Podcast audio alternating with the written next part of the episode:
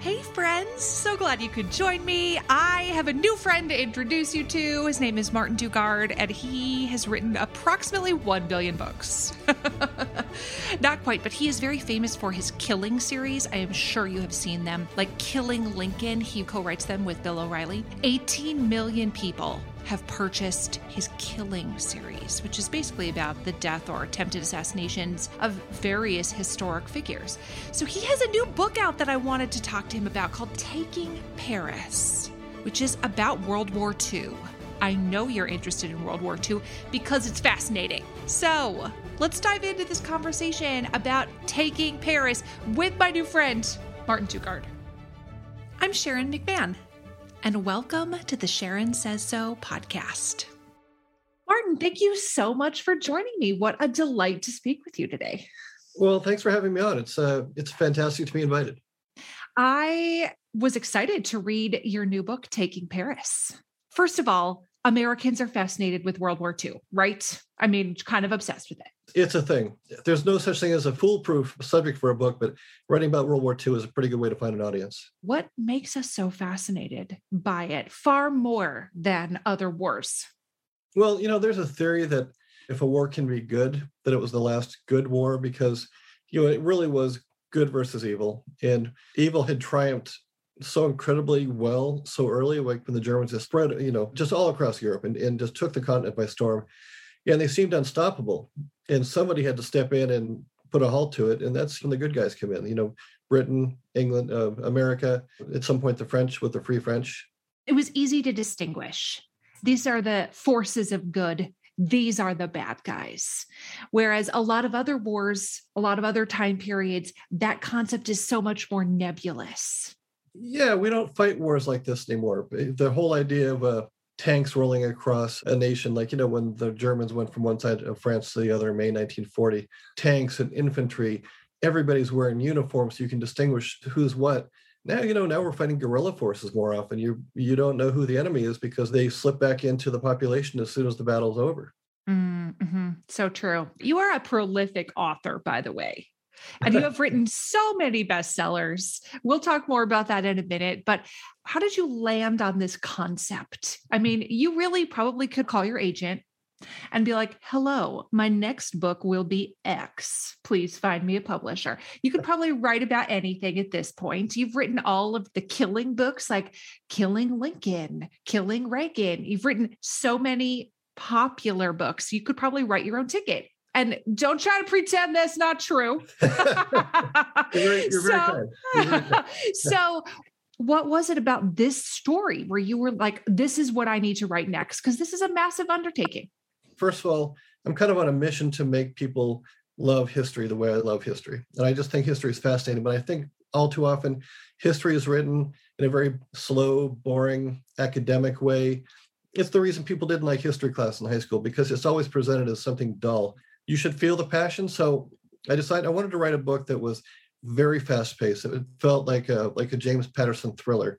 Uh, lots of detail, lots of you are there, cinematic qualities, short chapters so people get the successful feeling that comes when you finish a chapter. The last thing I want people to say is this is a boring book. And I mm-hmm. wanted to write some really good, exciting history. And I've been doing that with the killing series, but I wanted to take it over into something more sprawling, like warfare, it, because you mm-hmm. you have so many things going on. And I originally was going to write about Rome. My wife and I were visiting Italy, and I thought this is a great place to to set a book because you know we had the, the Anzio landings, and we took Rome in in 1944.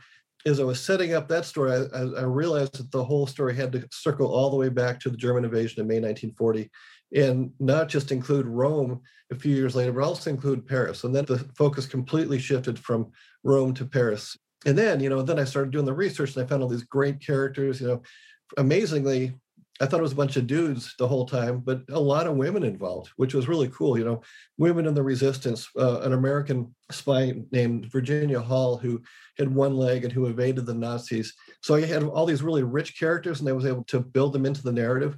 And then that's when I went to my agent and said, "Hey, this is what I've got." Here is so, what I have come up with now. What you just said is was one of the takeaways I had when I was reading your book. I'm like, this book moves along. The oh, chapters are short You achieved your mission of I'm going to craft a narrative that the reader wants to move through. So I I think people will appreciate that about taking Paris that it moves along and it reads like a novel. Oh, thanks. I mean that and that was the intent. It should feel like the book version of a Netflix miniseries. Mm. Like every chapter, there's a narrative thread for every character, and and you, you're just reading this little miniseries. And by the end of it, you you should feel like you know everything there is to know about that subject. I want to mm. take you mm. right all the way from soup to nuts.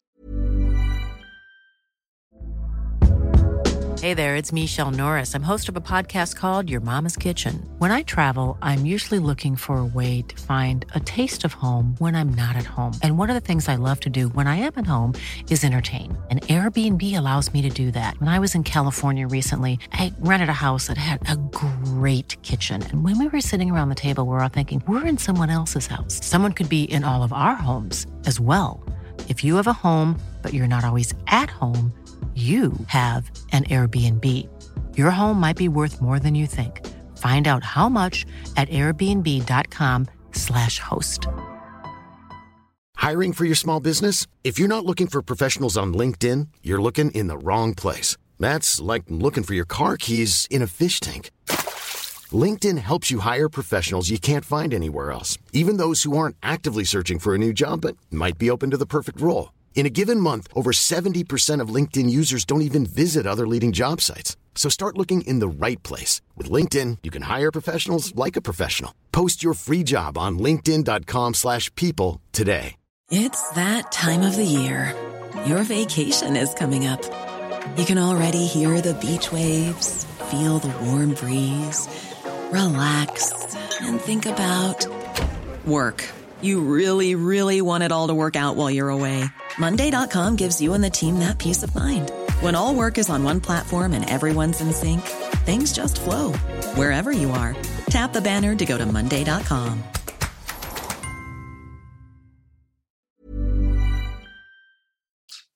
Tell me more about your research process because people are always very curious. I'm sure you get asked that all the time. How do you go about researching a book like this? Usually uh, the first thing I do is buy a plane ticket. so mm-hmm. I want to I want to go to the places, but I couldn't do that with COVID. So mm-hmm. I was literally going to go to Paris on March 24th to 2020. Oh my goodness. And then it, it all went up. You know, my wife mm-hmm. comes along with me, and next thing you know, um, the good news is I covered the Tour de France as a journalist for 10 years back in the you know 1999 to 2009. So I still had tons of uh, research material from notebooks about the many cities I've been to, so I could describe them fairly well. And then, uh, just for the visuals in the book, Google Earth, Google Maps. It was it's a really weird way to research a book, but you know you want to know what things look like. If I'm going to describe it, I've got to see it. Uh, and then the usual stuff like going through YouTube videos of Churchill speeches and uh, various archives, you know, especially newspaper archives, because you, you know you go to the, like the new york times or one of the or the times of london and you look at the newspaper archives they had reporters that were there witnessing the events and describing it in detail. And then you take their description then and then you kind of pivot and look at somebody else's description of the same event. And then you do the on the ground research and you combine all those things. You put them on the page and then it's always too much. Then you start taking out the stuff that is not really necessary. It can be a lengthy process. I mean i like to write a thousand words a day sometimes with this book because I was trying to be so tight in particular, I, you know, I might get 200 words a day, and that's that's like two good paragraphs. But it's all worth it if it reads well. Mm.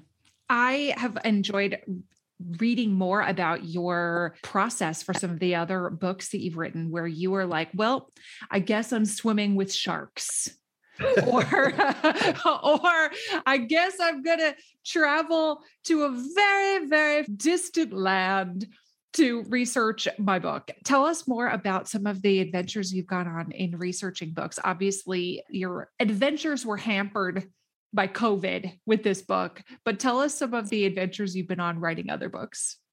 One of the the blessings of my profession is that I can build a book around the places that I want to travel to. So, it's, and it's like, for instance, with my book Into Africa, uh, I wasn't necessarily interested in Stanley and Livingstone at first, but I had never seen a lion in the wild, and I really wanted to see a lion in the wild.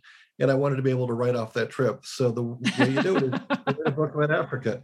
Um, on that trip, I was trying to recreate Stanley and Livingstone's journey, and I was with two buddies, and uh, we managed to get arrested and thrown into a local prison, and uh, we were held for three days. I literally thought we weren't going to get out. We had no communication with the outside world. Little things like that. The swimming with the sharks thing was. I was researching a book about Captain Cook, and I went to the place that he actually was murdered on the island of Hawaii. And I thought it would kind of take a look at the seabed just to kind of see what the footing was like because mm-hmm. he wasn't wearing tennis shoes, he wasn't wearing flip flops, he was wearing hard soled shoes. And back then, shoes didn't even have a left foot or a right foot. It was just, you know, one shoe for you. So anyway, I want to see what it was like to walk on that surface. As I began swimming out, all of a sudden I realized that the water that was three feet deep, 50 yards out, turned into 3,000 feet deep. It's like swimming off the edge of a cliff you know, I'm swimming around out there and I thought this is the coolest thing ever. That I remember what somebody has said that that's where the tiger sharks breed. And you know, a lone man floating around on the surface with the sunlight, you know, backlighting him is going to be food. So I need to I got out of quick. I do think you need to backtrack, however, like sharks, that's fine. We can see those in Hawaii. You need to backtrack and tell us more about the prison experience how and why. I'll keep it really brief because it's a little bit of a horrific story. So we were on the border of Zambia in Tanzania, and border towns are kind of crazy. And the people were gathering in the middle of the street. And as we were going down the street, you know, the, the crowds would just part as our as our land cruiser would go through. Well, we went to this one area where the crowd parted, but there was a girl on one side of the street, a little child, like three or four years old, and her mother was on the other side. And the mother was beckoning the girl to come across even as the car was approaching. And mm-hmm. our driver, who was the Swahili man named Chawa, actually sped up and he hit the girl. And she flew through the air. And then we were in this thing like we're saying, stop the car, we're going to go help this person. And as we stopped the car to go help this girl to see what had happened, the mob just descended upon us. You know, knives and sticks and clubs. And so we ran back into the car. We literally drove five hours deep into the brush. It was, we, we were out there. Our, our goal was to get to a town, find a phone, and fix it. And what happened was, just as we we're coming to the next town, there was a roadblock. There were soldiers with automatic weapons waiting for us. They got in the car. So I'm literally sitting in the back seat with my buddy, and there's a soldier on either side of us with an AK-47 you know, pointed right at our heads, and it was pretty hairy. And then it turns out when our driver was talking to the soldiers, he told the soldiers that I had been the driver at the time that I oh. that I was driving at the time of the accident. So they just arrested us all. It took us a few days to get it sorted out. The girl was fine; she lived. And it turns mm-hmm. out they they weren't trying to arrest us because of the girl. They're trying to arrest us because of some kind of hit and run accident. So mm. that's one of those moments where you say, I'm kind of over the adventure. Let's get out of here. Yeah, let's go mm-hmm. back and regroup. So mm. that, was, that was touch and go. That does not sound like a great adventure, in my opinion. It, it's not the kind of adventure you get if you do a, a cruise. Let's put it that way. true, true enough. I would love for you to share more about what happens in Taking Paris because yes, Americans are fascinated by World War II. Yes, we know Hitler was the bad guy. Yes, we know about FDR. Yes, we know about Winston Churchill. You know, like, yeah, that's kind of what we know about. Give us all the juicy details. No, you know, here's the thing is I don't have an outline for my books. I kind of I, I, just start at the start of the story and let the story take me places. And the one character who kind of really comes out of it is Charles de Gaulle. And mm-hmm we kind of think him as this pompous Parisian guy, and he was actually pretty bold. He believed in France, and he, when the rest of the government fell and the army capitulated, he went to England to work with Churchill, and be, between the two of them, they effectively saved France. And then you just go through through all the different people that involved. You know, Churchill put commandos in in, in the form of spies in you know Virginia Hall uh, she was one of them, and in, into France. And then, you know, De Gaulle worked with the Americans as they as they went through Northern Africa, and kind of bided our time as we made our way towards D-Day. And it was just one of those things where I got to know the resistance, like a woman named Germaine Tillion, who was in charge of a group called uh, Musée de l'Homme. She was literally a museum employee by day and a resistance spy by night, ultimately betrayed by a Catholic priest who he had, you know, you know, in the confessional, someone is supposed to be able to go confess their sins, and it's a complete secret. The priest can't tell anybody. Well, the people of the resistance would go to confession to confess the fact that they were part of the resistance, and he would go tell the Nazis, and they they would round all these people up. So she was captured like that, and then you just get all these stories. There was a you know, like the French Alamo in the desert. They were basically told by the Nazis, you know, surrender or we're going to destroy you. And they not only held on until they had done their job, then they snuck out in the dead of night. Everybody got away. Just like little nuggets like that, little dramatic episodes, which really just kind of lifted the story up off the page for me. Mm. One of the things that I was struck by when I was reading this was about the evacuation of Paris, where the Parisians realized, like, the Germans are coming and we've got yeah. to get out of here. And 90,000 children separated from their parents, many of whom never saw their parents again. Like the elderly and the sick left behind in Paris while the able bodied left. Tell everybody more about that story. Well, usually when we think about Paris being evacuated, Paris to us is abstract concept. So let's make it more relevant. Let's say that uh, the Germans are approaching New York City, and mm-hmm. the people of New York City, for for weeks, have have believed that there was no possible way that the Germans would ever be able to take the city, and then when they're like two days away, all of a sudden everybody says, "Hey, they're coming. We need to get out of here." So imagine New York City, everybody evacuating. You know, you kill your pets because you don't want your pet to go hungry. Mm-hmm. You leave the old people behind. You get all your belongings you can't really use a car because the, the roads are jammed. So you're you're pushing your stuff along in a cart. Your kids are walking along and they're crying because they're hungry and thirsty. So that's what happened in Paris. And we're not talking about a thousand people or 10,000 people or even a 100,000 people. We're talking about three or four million people trying to get out of Paris as the Nazis were coming in. And the weird thing about it is they fled the city very successfully. But when they got into the countryside, they realized that the Nazis were there too so they all had to turn around and go back home. That's when they fled because they knew evil was coming. They go back home to live under evil for the next four years. And that means starvation. It means no heating oil. It means, you know, if you're a collaborator being shot by a German firing squad, all these things slowly descended upon Parisians over the, the four years of occupation. Mm. We have all had embarrassing moments where something didn't smell quite right. And if you have any children or people in your lives who have stinky toes, stinky feet, and those stinky shoes pile up by the door of your house, and then when people come over, they're like, um, your house smells weird. There's a solution for that, and it is not necessarily spraying down your house with disinfectant. It is taking care of the smell at the source by using Lume on places like the people in your house's stinky feet. It is a whole body deodorant. It is safe to use anywhere on your body. It was created by a doctor who saw firsthand how stinky feet and other body parts are often misdiagnosed as problems when in reality you could just use a product like Lume and it would take care of the issue. It has been clinically proven to block odor all day and control odor for up to 72 hours. Lume's starter pack is perfect for new customers. It comes with a solid stick deodorant, a cream tube deodorant, two free products of your choice like mini body wash and deodorant wipes, and free shipping. As a special offer for listeners, new customers get $5 off a Lume starter pack with code Sharon at lumedeodorant.com. That equates to over 40% off your starter pack when you visit lumedeodorant.com and use code Sharon. We hear from a lot of interesting people on this podcast, and I know that I am always hungry for more. And what if you could learn from the world's best all in one place? Guess what? You can. With Masterclass, you can learn from the best to become your best.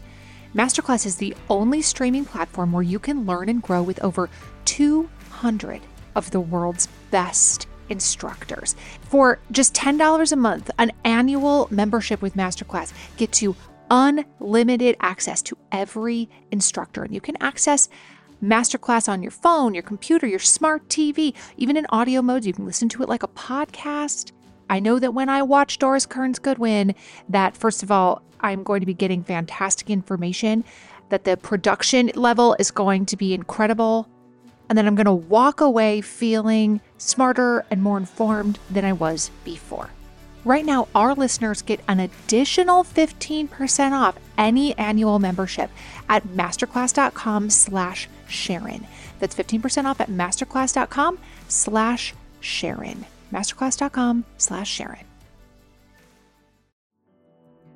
The show is sponsored by BetterHelp. We all have stress in our life Absolutely. It's unavoidable. It's just part of the human experience.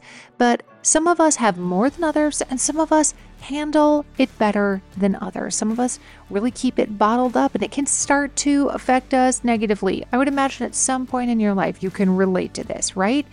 And therapy is a safe space to be able to get some of these things off your chest. And that is why so many people find benefit in speaking to a qualified professional. If you're thinking about starting therapy for something like managing your stress, give BetterHelp a try. It's entirely online, it's designed to be convenient, flexible, and suited to your schedule. Just fill out a brief questionnaire to get matched with a licensed therapist, and you can switch therapists at any time for no additional charge. Get it off your chest with BetterHelp. Visit betterhelp.com slash Sharon today to get 10% off your first month. That's betterhelp, H-E-L-P dot com slash Sharon. Mm. I think a lot of people forget that Paris lived under Nazi occupation for a number of years. We think about it just as being like battles, battles, battles, and like, oh, wow, eventually the Allies won yeah. this is how this is the summary that I think a lot of Americans have in their mind, right? Battles, battles, battles. Oh, the Allies won. It's like kind of that simple. But they, I think, forget that they literally lived under Nazi occupation. Millions of French soldiers were taken prisoner by the Nazis. Well, yeah, we lack the historical perspective right now because, like you said, always we think it was like, oh, D-Day, and then the mm-hmm. war's over. Yes uh, worked. I mean, the fall of Paris was such a big deal back then that the movie Casablanca was filmed, and I mentioned in the book. Literally, whole love story revolves around the fall of Paris and what that did to the concept of romance and enlightenment and you know kind of the extinguishing of, of free thinking mm-hmm. and so that, that was a whole worldwide concept everybody mourned everybody even in america you know, which we weren't world travelers at the time. We didn't have airplane travel that would just take us in 12 hours to Europe. Everybody mourned it. That's why we have a movie like Casablanca. And that whole four year period of occupation was one of the things where everybody kind of held their breath around the world like, we hope Paris is going to be okay. We hope that when the Nazis leave, they don't destroy everything like they did in so many other cities like Rotterdam, in Warsaw, in Sevastopol. And so mm-hmm. That's why the liberation of Paris was such a big deal because when we finally came in, opened up the city, got the Nazis out, it was such a euphoric moment that everybody assumed that the war was going to end like in a week. Of course, it didn't. Went on for almost another year. Mm. One of the things that struck me too when I was reading your book was you talked about how the Nazis did not just plan to take Paris, they planned to destroy it.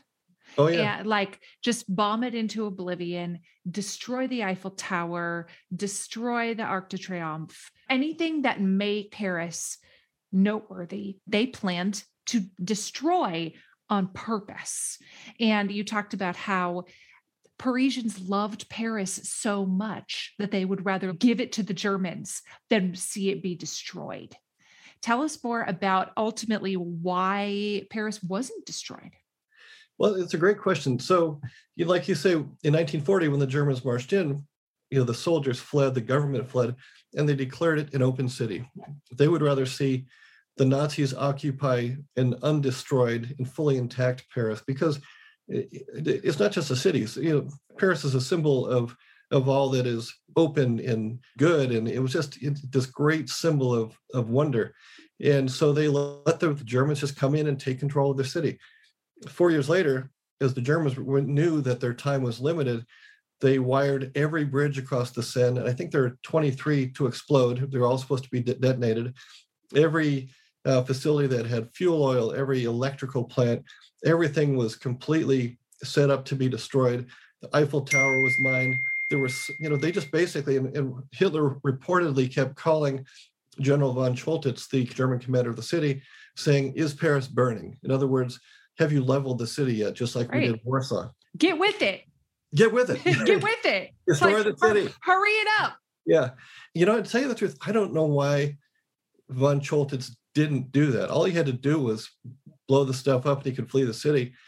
And he didn't. He chose not to do that. And I still to this day, there's a lot of conjecture about it, but we're richer for it. Mm. Because if you look at a lot of the European cities that were destroyed in World War II, either were bombed or the scene of great fighting, the, the post World War II architecture was that boxy, yeah, it just brutalism. Mhm. yeah, it looked horrible.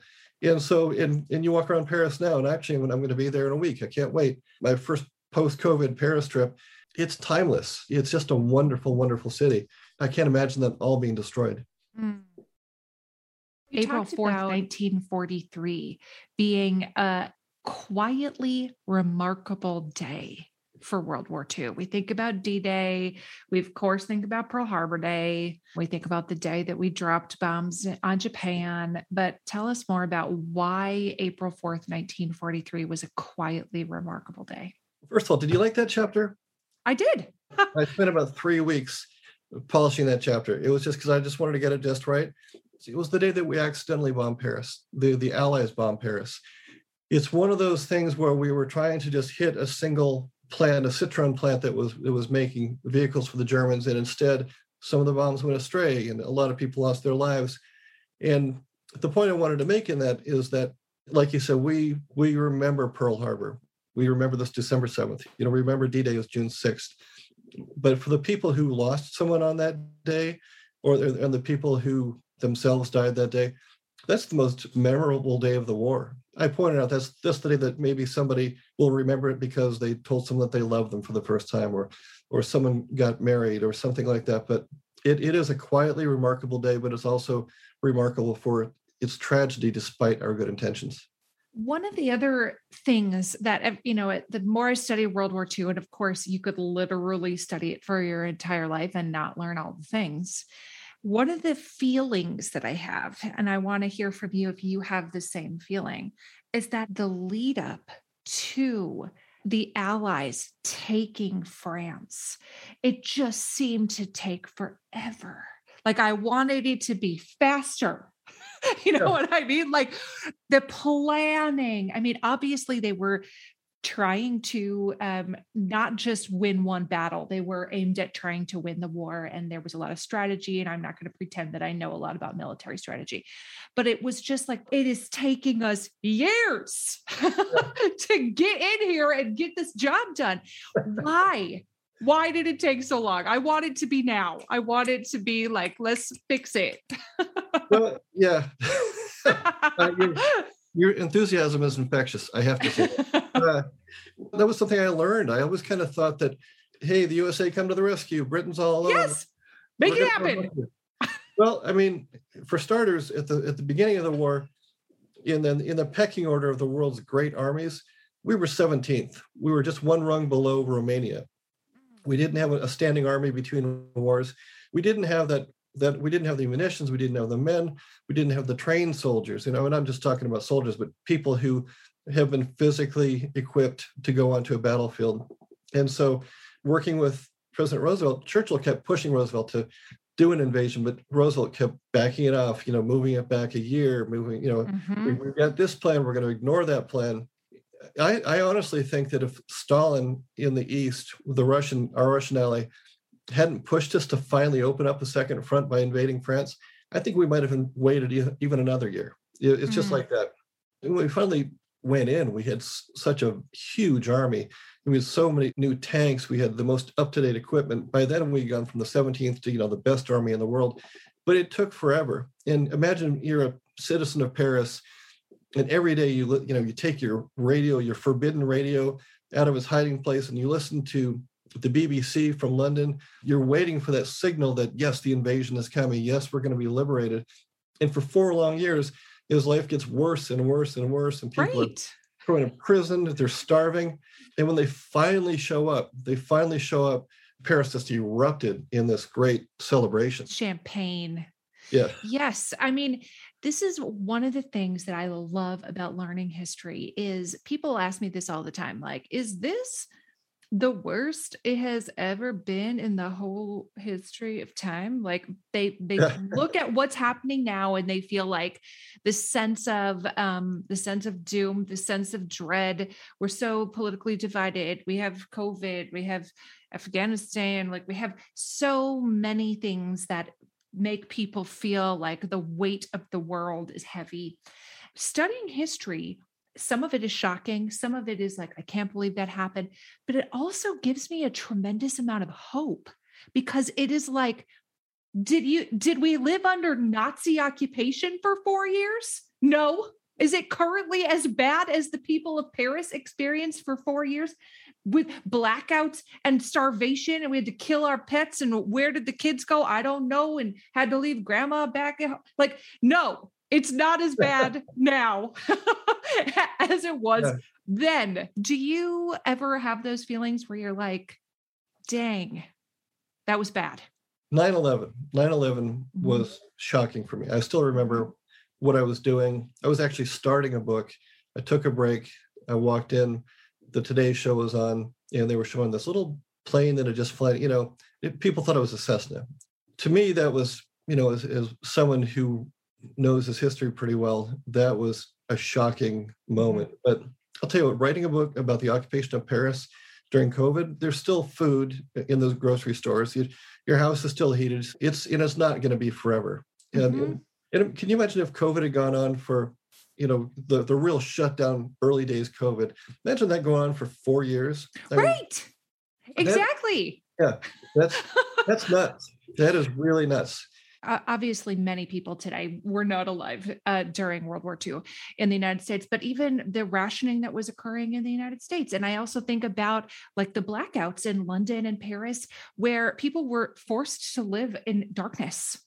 We again feel like, oh my gosh, we're like Nazi Germany over here in the United States. And my immediate reaction is like, no, no, no. like that is that just shows that you did not pay attention at all. Exactly. I was I was talking to somebody the other day, they were talking about with all the social media, like Anne Frank would not have been able to, you know, page one in her journal, in, you know, in this modern times because she would have been hidden. Somebody on social media would say, "Hey, Anne, Anne Frank's hiding in the top of that house." I mean, mm-hmm. it's just a different time. Yeah, I mean, this is not Nazi Germany. And you know, no.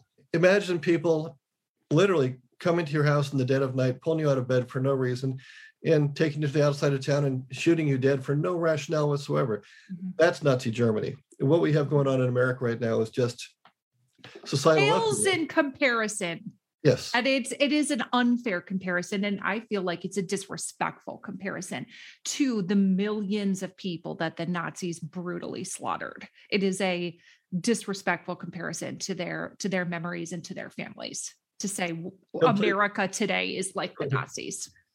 You're getting me so fired up. Yeah, I completely agree with you.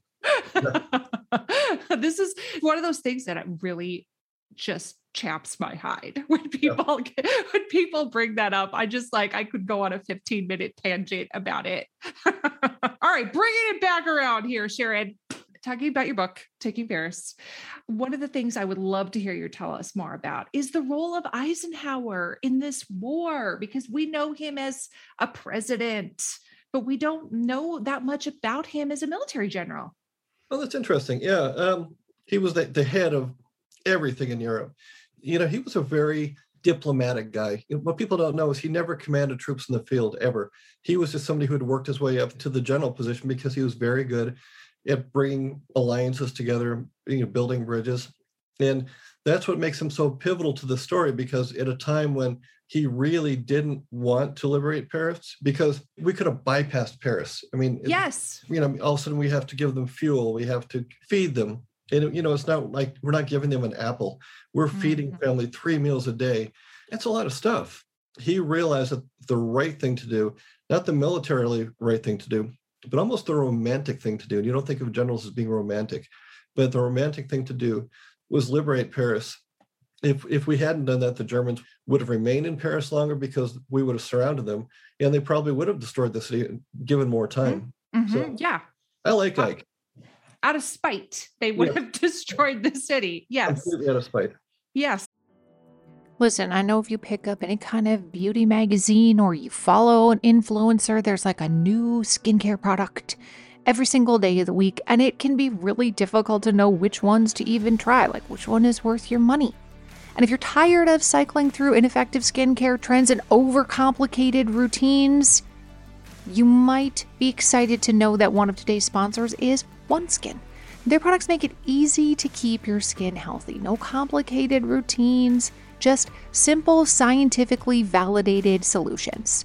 The secret is OneSkin's proprietary OS1 peptide.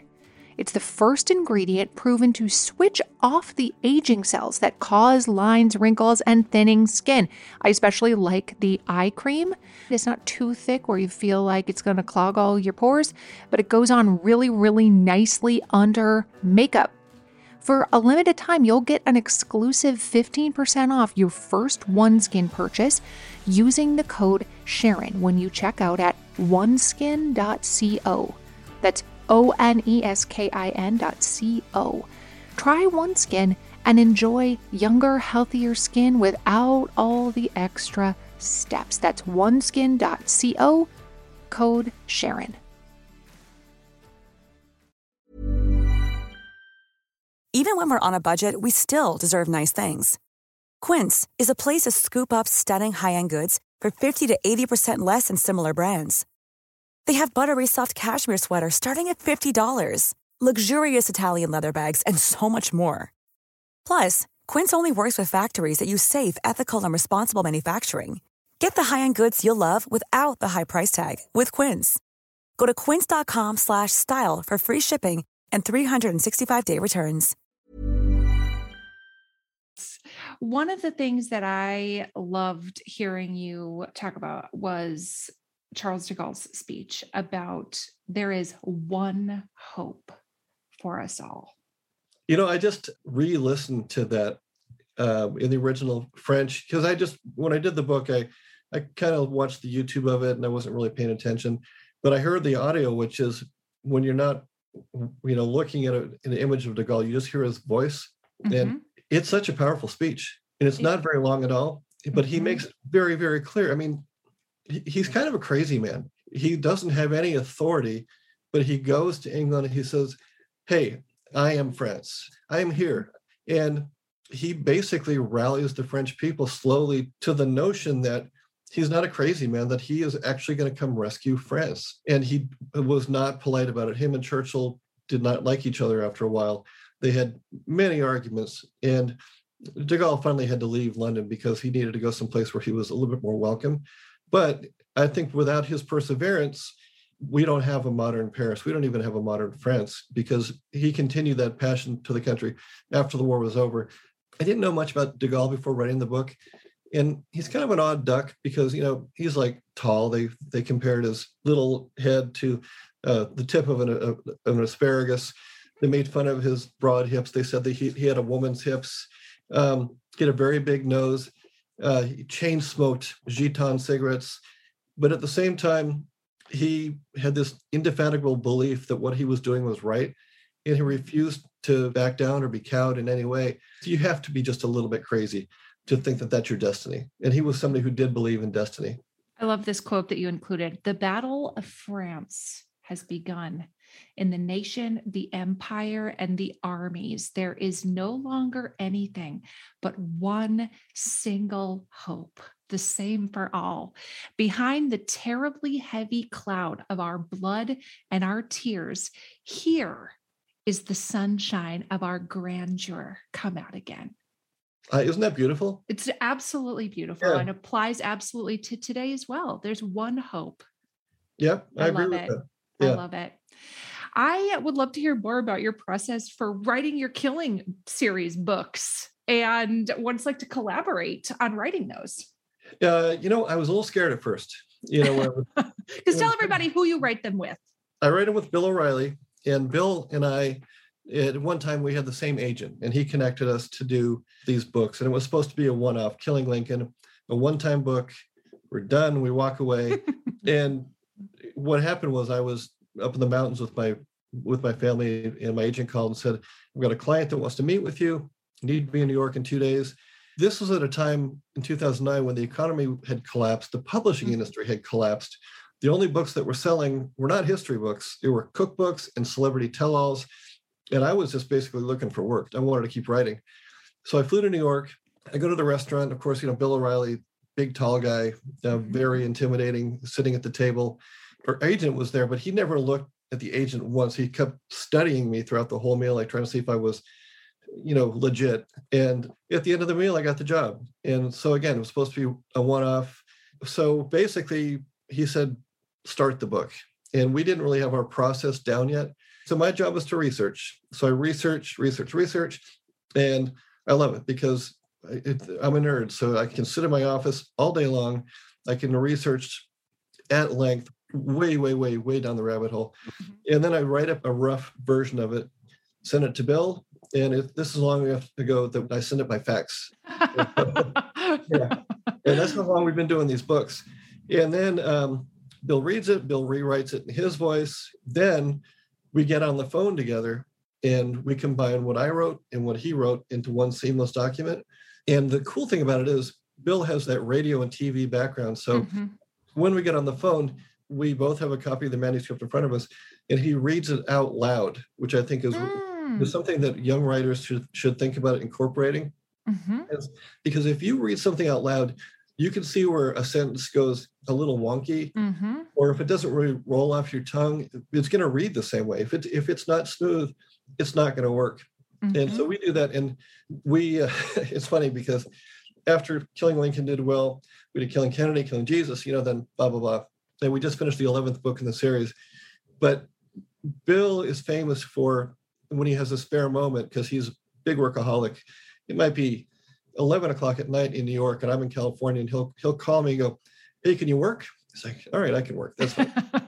so I've gotten in the habit of taking my laptop with me if we're in the middle of a book. It goes with me everywhere because we have done these calls. I've been I've been in the the parking lot of a track meet. I've been you name it. I've I have written this book in the most outlandish locations, uh, From an including one- African prison. Pre- pretty close. I'll tell you what. We, we were finishing up Killing the Rising Sun, and it was our last phone call of that book. And my wife and I were on Guam visiting my son, who's a Navy pilot. He was stationed there at the time. We were in our hotel room, and Bill was in New York. He didn't know that I was in Guam. And he called me and says, Hey, let's work. It's like, it was two o'clock in the morning in Guam. We had to get up at five o'clock for a flight. But I dragged a chair into the bathroom, closed the door, got the computer out. We've spent three hours on the phone. We wrapped it up just as my wife is getting up at 5 a.m. to get ready for the flight home. And she's like, What the hell are you doing in the bathroom? I'm- I'm working. So that's kind of that's our process. You, you just you got to be flexible. There's a lot of back and forth, and it's it's been a lot of fun. How many more killing books are you gonna write?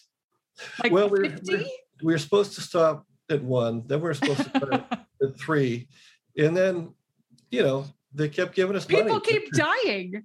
people keep dying and people i mean 18 million people have read these books and it's incredible. Yeah, it's crazy and it's like you know what i like about it is i'm the silent partner in this group so nobody recognizes me in the grocery store or something like that. Right. bill does all the publicity. So like doing publicity right now for my own book like this Yeah. um, it's kind of a novelty. It's like it's been so long since i've done it and it's fun. But uh we just finished 11 and it comes out in may and we're talking about 12 so There's still a lot of dead people to write there are a lot of dead people. And you wouldn't believe how- I get so many emails from uh, readers who say, "You need to kill this guy. You need to kill that guy." Like I don't make that decision. That's Bill's call, right to Bill. that says a lot about you because a lot of people would not be interested in collaborating on 11 books with one person. You know, like I think about even trying to collaborate on one book with somebody, I would be like, I don't know. you know what I mean? Like, I don't know. I don't know. I got I've got to say I've collaborated more in a ghostwriter capacity with I can think of three very well-known people in all three projects. Halfway through, we just agreed to disagree, and I've Mm. walked away because once we got known as Bill's collaborator, a lot of people are like, "Oh, let's get that guy," Yeah. and a lot of people aren't willing to do the work that Bill is willing to do, or they'll say, you know, fly to here and we'll sit down in this room together for six days and we'll hammer out this book. It's like that's not how it works. I genuinely enjoy working with Bill. We've got a good routine. We know each other's rhythms, and it, it works pretty well. Mm. I can relate to the idea of going down the research rabbit hole because I do that for this podcast. You know, like today I'm prepping for an episode about why are the Iowa caucuses so much sooner than everybody else's, like in presidential elections. And that leads you deep down into the rabbit hole of the 1968 presidential uh, Democratic primaries. And then, like, and what was happening in 1968? Oh, they killed Martin Luther King. Oh, they shot Robert Kennedy. Oh, and how did they end up with him as a nominee when they shouldn't have? And what were the police doing in Chicago? Like, you, I bet Yeah. you understand that, where you're like, where do I exit this ride? Yeah. No, you, that's the thing is you don't you don't exit. You you No. ha- you have to you keep going because you'll you'll hit a dead end, then you take a left turn, you go you keep going further down, and then I'm sure you go through this. At the end of the day, you have all this data in your head yes. and no one to talk to about it. Yes. you're like, you're trying to tell your spouse, and you're like, did you know? Oh yeah. Blah, blah. My, my husband's like, no, I didn't know that, but thank you. Yeah. Were you like that as a child? The person who wanted to acquire knowledge and then disseminate the knowledge? I'm going to preface saying that I was an otherwise normal child. I played little league. Um, you know, I ran cross country. Uh, I played catch in the backyard with my dad. I played football. It was all those things, and yet my dad was an Air Force pilot. And one of the places we were stationed, we were almost right next to the base library. And I spent so much time in the base library that when my dad was transferred, the librarians gave me a going away party. I read 333 books in one summer when I was seven years old. Oh So, my goodness. A little bit of a nerd. But, you know, I don't like the kind of knowledge where you go to a cocktail party and you say, here's all the stuff I know. I'm just curious. I, I just like to, you know, get stuff figured out. Mhm. To me, the acquisition of knowledge is almost like brain fuel. It's almost like uh, somebody who's running a marathon or on a bike marathon where you have to fuel your body to keep going. That is almost what it feels like in my brain. Like, I got to learn this stuff because that is what makes life worthwhile for me. I completely agree. And the thing that I struggle with is I want to always give an honest answer when people ask a question like, Did you know this? And if I don't know it, I'm not going to try to BS my way through and say, Yeah, I know that. And I don't want to be that guy. Right. But if I'm asked a question and if I'm curious enough after that I'm asked that question, I'll research it just to kind of add to this quiver of knowledge. That's right. It's almost like any collection that somebody has. What are you doing with your shot glasses from around the world? Nothing. They're sitting on your wall. What are you doing with all this information? I am enjoying having it. I um, That's what I'm doing with it. I, I once had a shot glass collection. I, I- I literally did. My wife said that that thing is like, why do you have all these shot glasses? I said, because they're memories. She goes, keep a couple, you know. So- I did not know you had a shot glass collection. That just was the first uh, idea. Oh, no, I was I was admiring your research. So, like with this book, with Taking Paris, yeah. I spent six hours a day living in World War II Paris or in the in the desert sands or in the during the African War. And you have to mentally and emotionally transport yourself to that place. Yes. So when I come out of my office and I go into the house, my wife literally will say, please don't drive your car for about an hour because you're not here. You're, you're still there. And it's it's a thing. You just you you go someplace else for six hours a day, then you have to come back to the real world and it's not as interesting, maybe. You're like, there are dishes here that I'm supposed to take care of. Wow. You're almost omniscient. I'm, you're you're inside my house.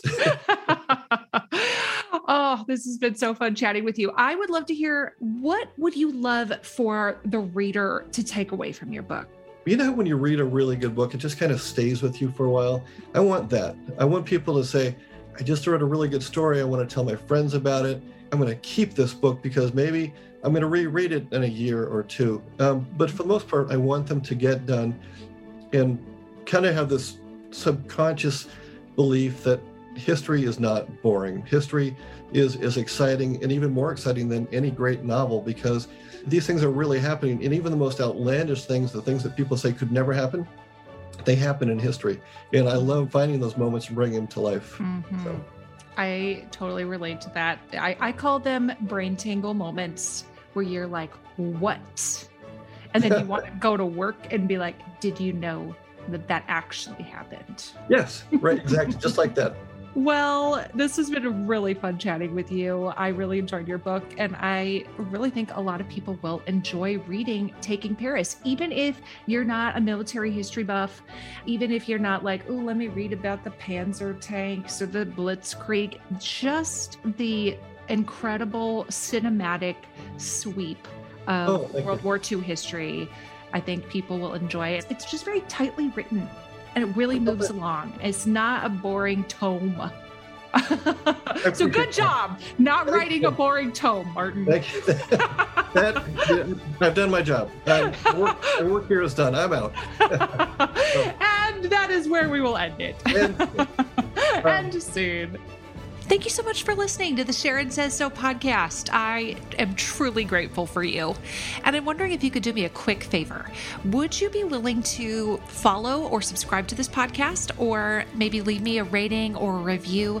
Or if you're feeling extra generous, would you share this episode on your Instagram stories or with a friend? All of those things help podcasters out so much. I cannot wait to have another mind blown moment with you next episode. Thanks again for listening to the Sharon Says So podcast.